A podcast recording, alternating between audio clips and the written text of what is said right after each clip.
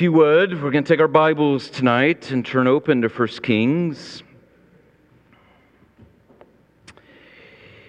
1 Kings chapter 17.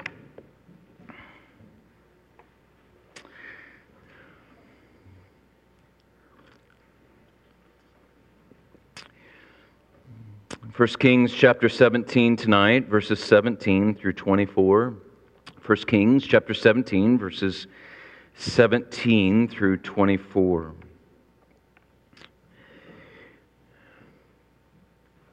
Let's pray before we read it. Father, we do not believe this to be a dead letter. We believe it to be alive.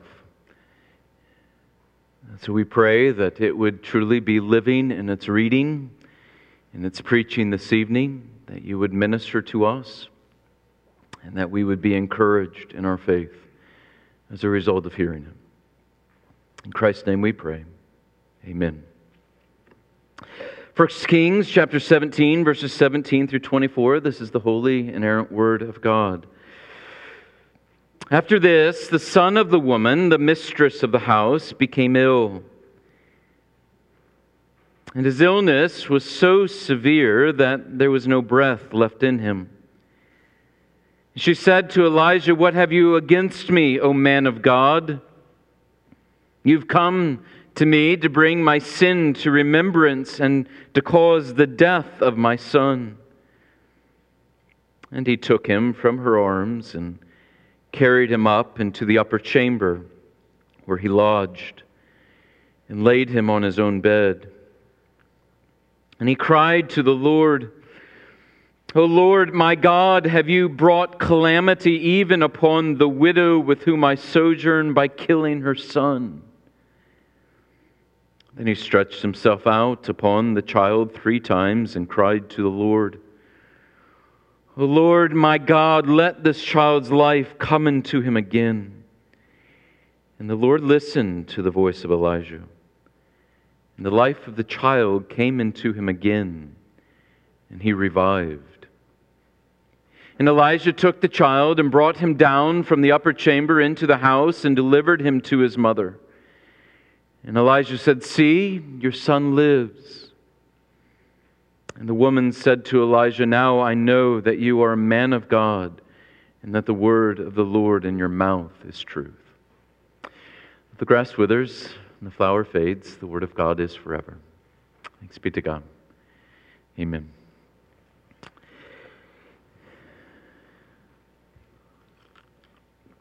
I want to give you five points tonight.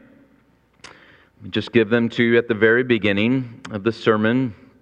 First, life is filled with joys and sorrows. Second, death is a true enemy.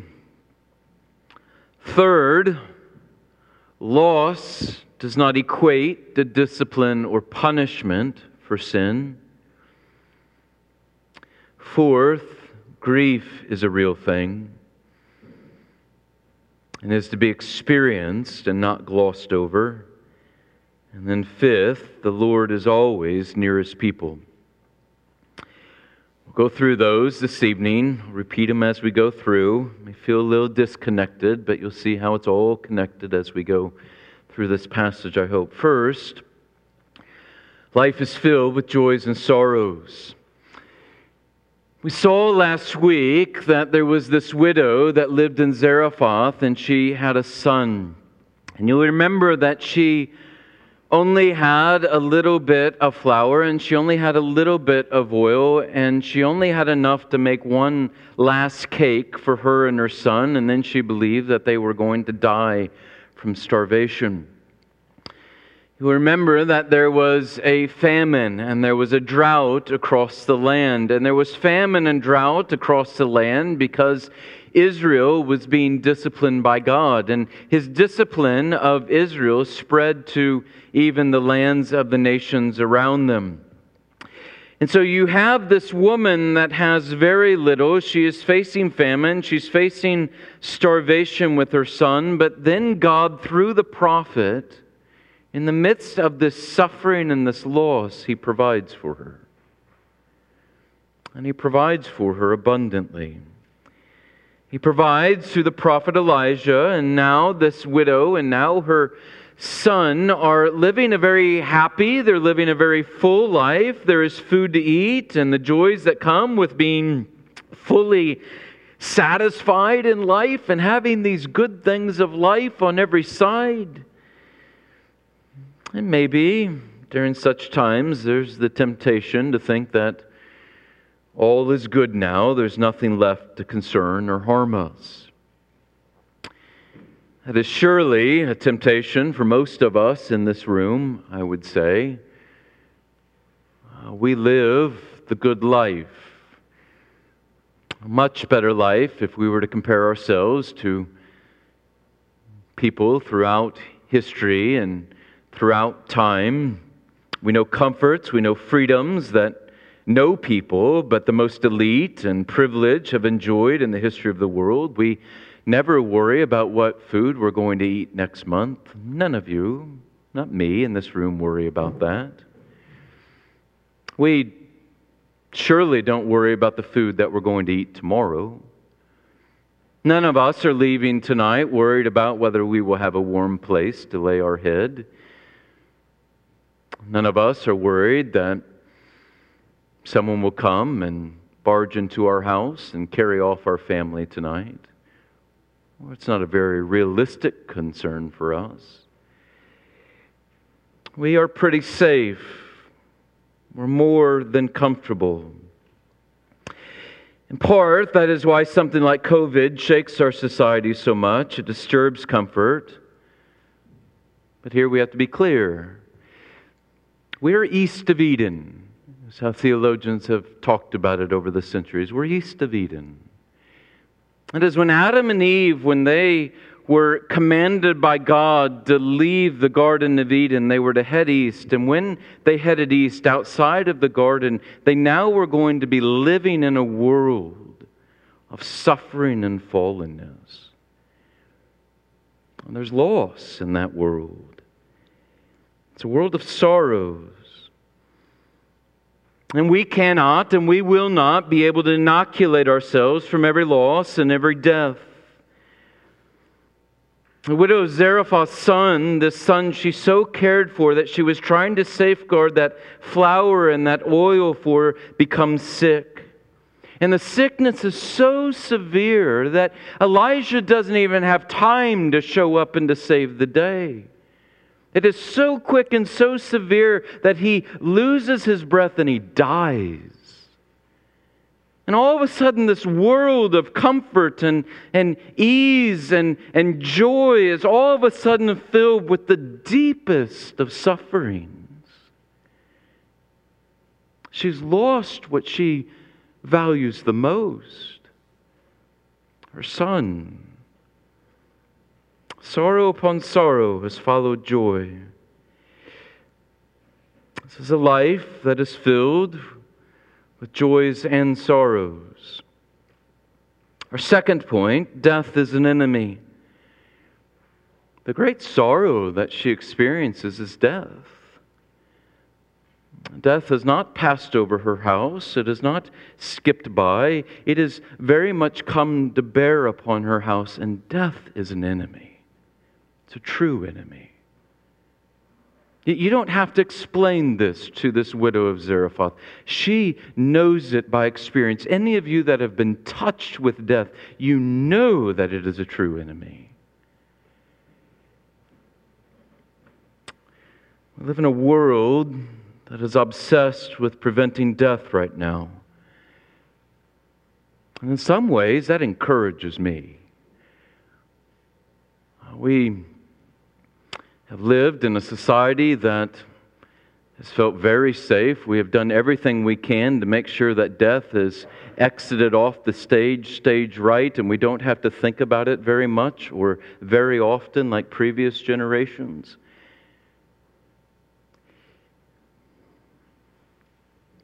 But in another regard, I'm afraid some think that because we've seen incredible medical achievements, that we can conquer death.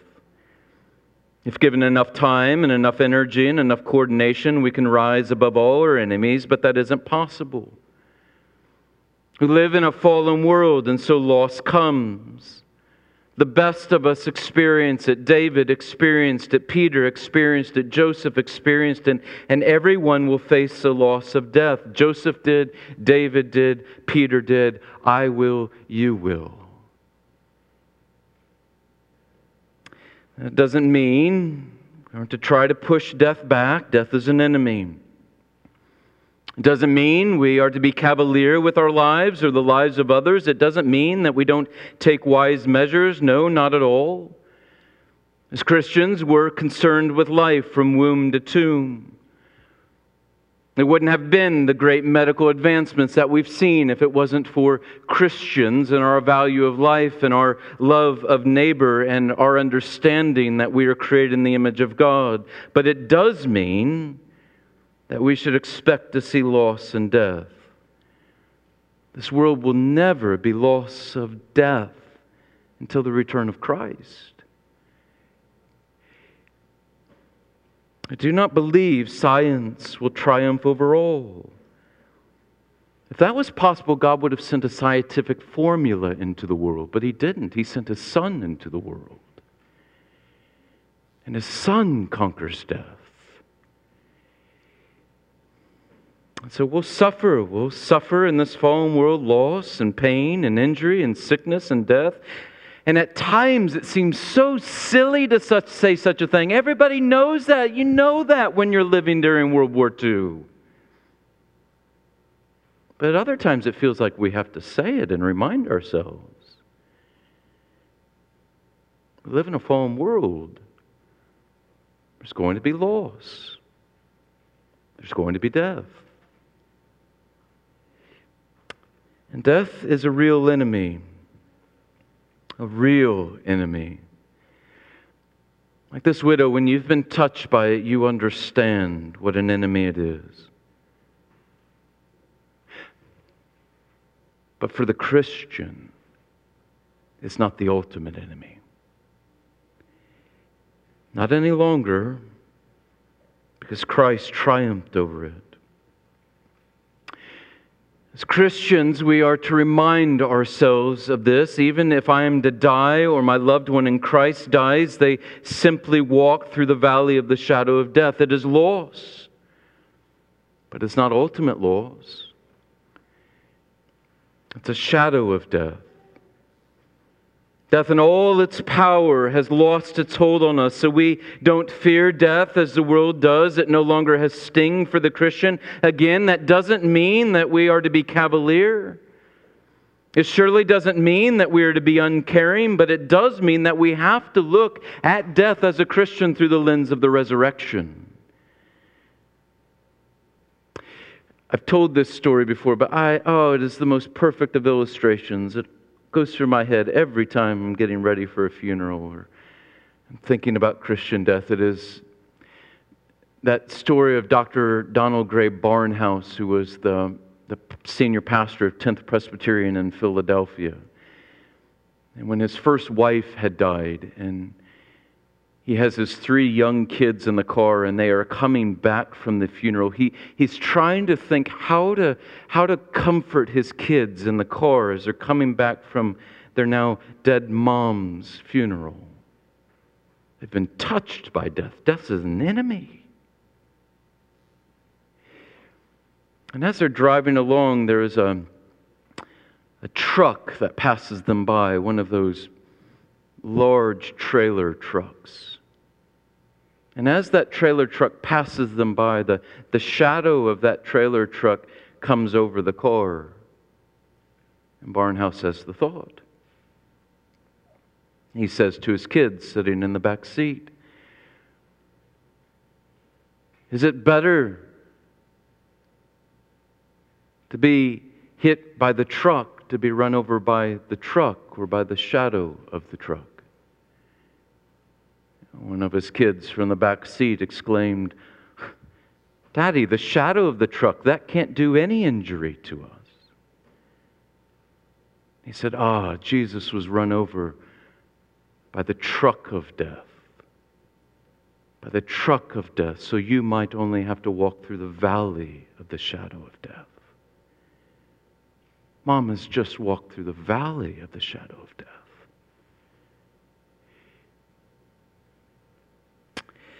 It's conquered. Death is an enemy, but it's conquered. It's a conquered enemy of the Christian. Third, loss does not equate to discipline or punishment for sin. The widow, she loses her son to death. She has been touched by the sorrow of sorrows. And when Elijah shows up, she, she lashes out at him. And she says to him, What have you against me, O man of God? And one can imagine her putting the emphasis upon, O man of God.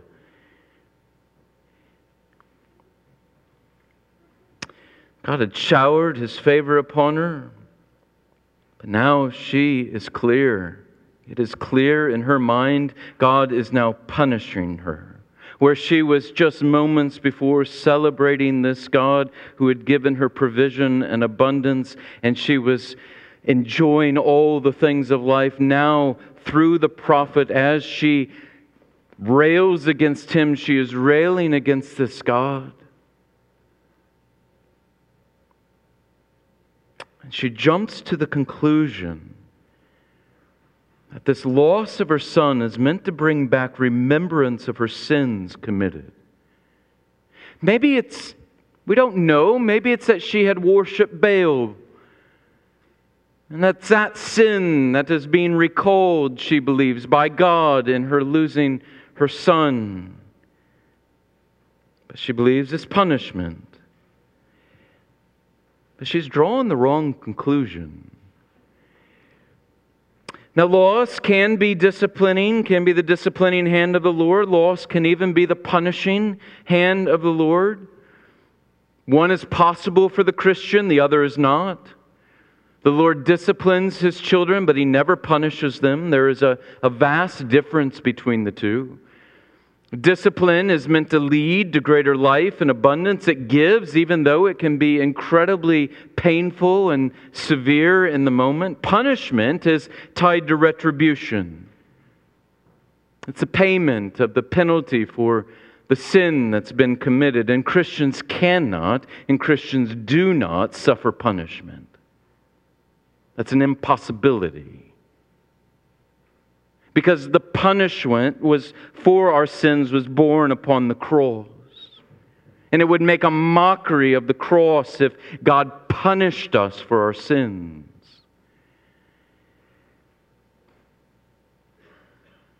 We may experience, no doubt, the fruit of our sins. There may be repercussions from our sins. There are always consequences from our sins. But punishment is not in view. Discipline may be in view.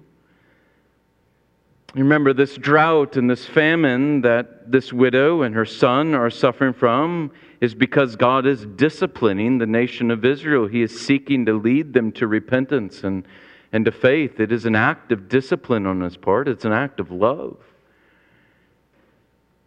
So, discipline may be the cause for loss.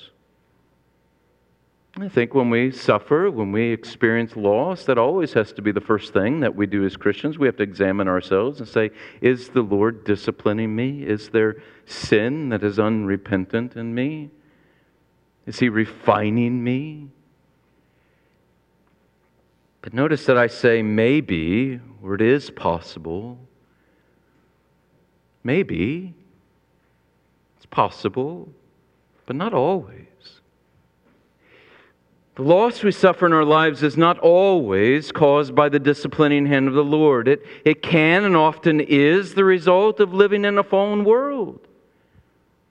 And that's what's occurring here. This widow is experiencing this as she lives in a fallen world because she lives east of Eden. And this is a world in which you suffer loss and you suffer pain and even death. Why did God ordain this moment of suffering for her? We don't know. But it's not always, and often is not, a one to one correspondence with our sins or our failures. It's simply the result of living in a fallen world. So, dear Christians, stop heaping that guilt and that weight and upon your shoulders with every suffering and every loss.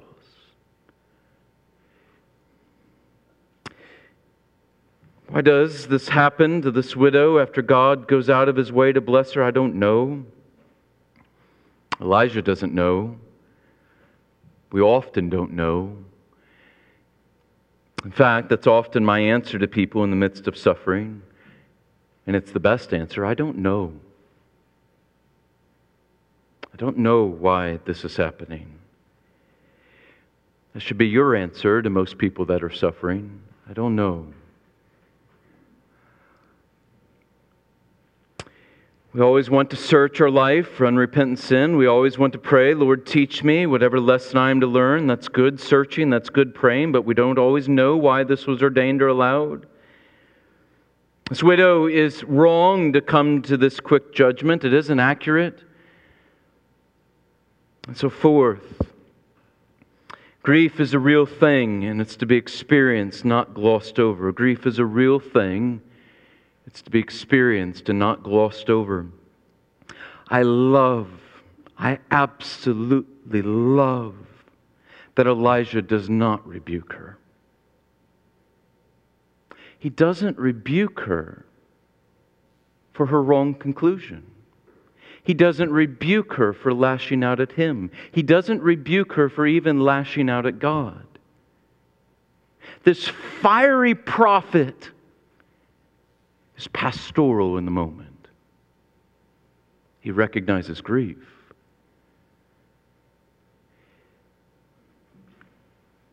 He just simply asks for her boy, Give me your son. He knows her to be a grieving mother. You know, Elijah doesn't truly know, as we do, that her son will be brought back to life. He just knows that she is experiencing grief, and so he doesn't correct her. There's a time and a place for that. It's good to know the time, it's good to know the place. She is rightfully grieving. And in a world of sorrows and loss, there should be grieving. And it doesn't always look put together when you're grieving. It doesn't always appear reasonable when you're grieving. It's not always holy when you're grieving. I want to offer one thing I love about URC and a little caution as I see it in our midst. I love about our church that we have a very high view of God. I love that. We preached on that this morning. I, I couldn't pastor a church that doesn't have a high view of God. I love that you delight in that and that you know that, you recognize and you celebrate God's sovereignty, you see His hand in all things. We believe that. I also love that this is a church in which we believe this sovereign God is a God of purpose and He's a God of love to His people, that He's good. You know that He's not only sovereign and all powerful, but that He exercises that sovereign power for your good. God is good. Truly, there, there's not two things that could more comfort you in the midst of loss and suffering than knowing that God is sovereign, He's all powerful, He's working all things, and He's good.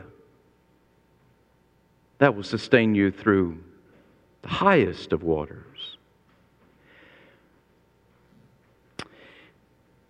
But here's my caution.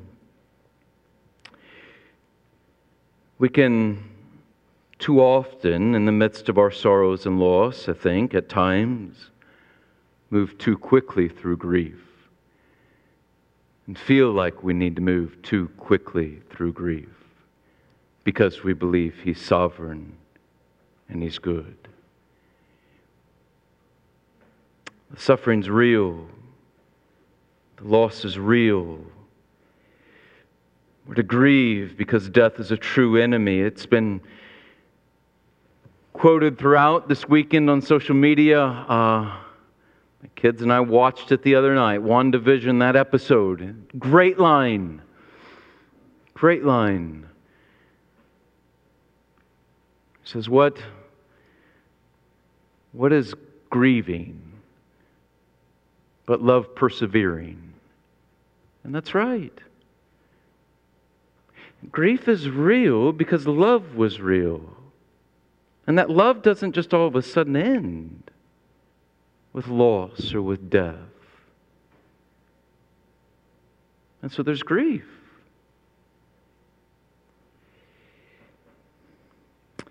Now, we don't grieve like the world grieves because we believe in a sovereign, good God. We lament. We grieve, but we make our cries to God. We look up in the midst of being down. And Elijah does that in our text.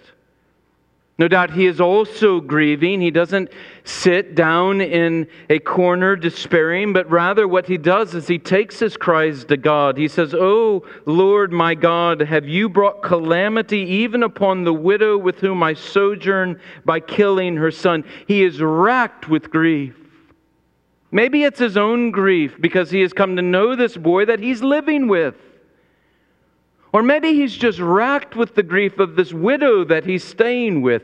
But when he is racked with this grief, what he does is he turns that into lament to God. And he cries out to God. Or to mourn with those who mourn. Simply try to move them from it immediately. Job's friends were not very good friends. We rob people and we rob ourselves of knowing that God is not only with us in our joys, but in our sorrows when we try to skip over grief. There's great faith in lament. Because we know that in our sorrows He is with us, and so we cry to Him. He's always near us. He, he's near us in our joys. And maybe we could say, in a very real sense, He's especially with us in the midst of our sorrows. You don't have to too quickly move from sorrow to joy to glorify God. That leads to our final point. The Lord is always near his people. I want to look at the Lord's nearness to this widow and to Elijah and hearing the prayer of this prophet and bringing back her son. But there's a nearness that even we see in the text before that. It's actually a nearness that I think begets the prayer, that causes the prayers. And that's the nearness of God exemplified by this widow's continued faithfulness. Think about the scene. She is racked with grief, and so she responds like many of us would in a kind of anger and a kind of outburst and accusation. And yet, even in the midst of that, she still responds and demonstrates faith. She still believes that God is God. She still believes that Elijah is a prophet of this God.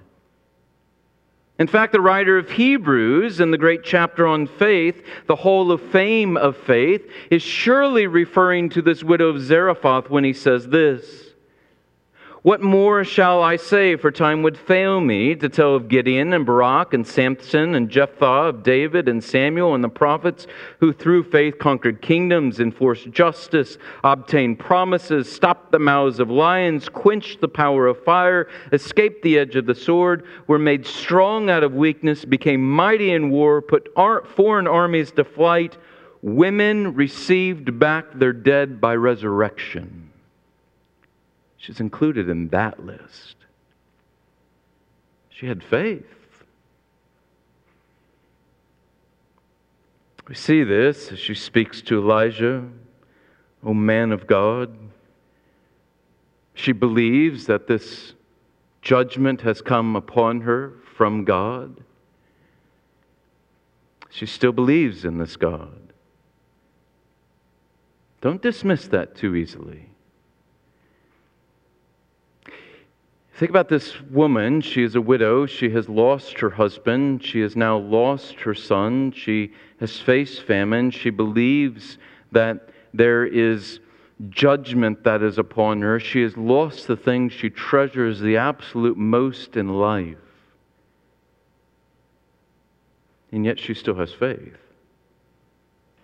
She still believes God is God. How do we explain that? Someone that suffers that much and loses that much, how can they still believe that God is God? It's because the Lord was near her. Her faith in God remained because the God of her faith remained with her. He doesn't leave her, He doesn't forsake her. He is with His people always, even to the end of the age. Her faith was kept because she was kept, even in the midst of all this loss.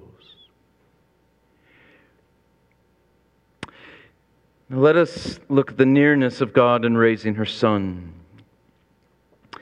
Elijah, as we said, does not rebuke her. He understands. There, again, is a pastoral quality about this fiery prophet. He asks for her son, and the widow gives the body to Elijah, and Elijah then carries this cold, dead body up the stairs, up to what was his room, the place that he stayed in in this house, and he went to his bed and he laid this lifeless small body upon the bed. And then, as he lays it upon the bed, he stretches himself out upon that boy's dead body three times. Got nothing for you. Don't know why. Uh, seems like we could come up with something cute about the Trinity, but it would be wrong. Uh, I don't know why. Three times. Uh, does it speak of his pleading with God in prayer and how strong it was? Maybe. I, I don't know. But three times. What I do know is that he cries out to the Lord of heaven and earth, the one who knitted us together in our mother's womb, God who is our creator, God who is our sustainer. And he cries out to him, O Lord, my God, let this child's life come into him again. And we're told the Lord listened to the voice of Elijah, and the life of the child came into him again and he revived. The Lord's nearest people.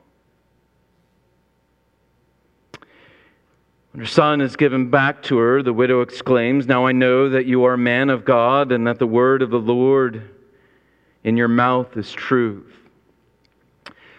What word is she referring to? I think she is referring back to verses 15 and 16, where through the prophet Elijah, the promise came to her that God was going to provide for her and her son, that is, he was going to keep her and her son. That was the promise. It's like that father of the young girl in the Gospels who cried out, I believe, help me in my unbelief. This mother could have cried out, I believe you helped me in my unbelief. She knows that the words of the prophet are true because the words of the God behind the prophet are true.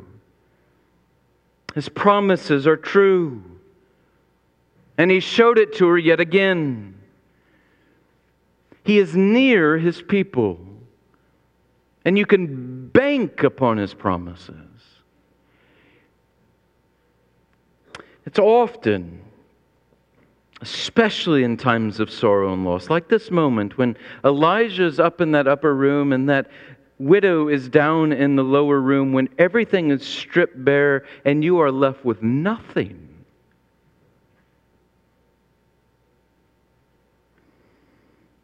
Just left with God. And the only thing that you have in such circumstances is prayer. Elijah, he's a great prophet, but it's not his greatness that brings back that boy. It's not the fact that he had some magical ability laying on him three times. It was because of the greatness of his God. It's God who is near his people. I mentioned last week that I don't think we're ready to suffer as a church, speaking about the American church. Speak of myself as much as any. The thing that leads me to that conclusion quicker than any other is that we are not a people of prayer. When everything else is stripped away and sorrows and loss seem to be our only companions, when we're left alone in an empty room with our suffering, will we actually know how to pray? Elijah was a man who knew the Lord was always near his people, and he surely learned that in the school of prayer. It wasn't as if he turned to prayer in that moment just because the circumstances dictated. He was a man that had been prepared to pray in that moment because he was a man who lived a life of prayer. He knew the Lord to be near his people. And he knew that nearness in prayer. The more we understand that, the more we will speak to him in prayer. And the more comfort we will have in the midst of sorrow and loss, and it could even mean the more prayers that we see answered. Life is filled with joys, it's filled with sorrows, but the Lord is always near his people, regardless of whether we are in times of joy or sorrow.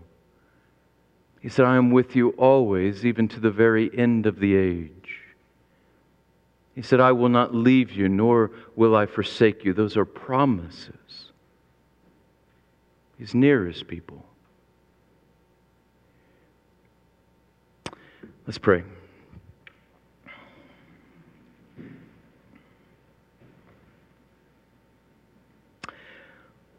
Father, we are thankful that you are not just a God in times of blessing, but you are a God in times of sorrow.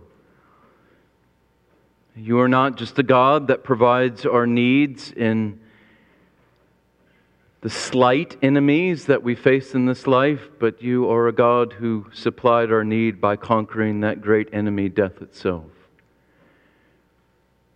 We always remember that you are a God who draws near to your people.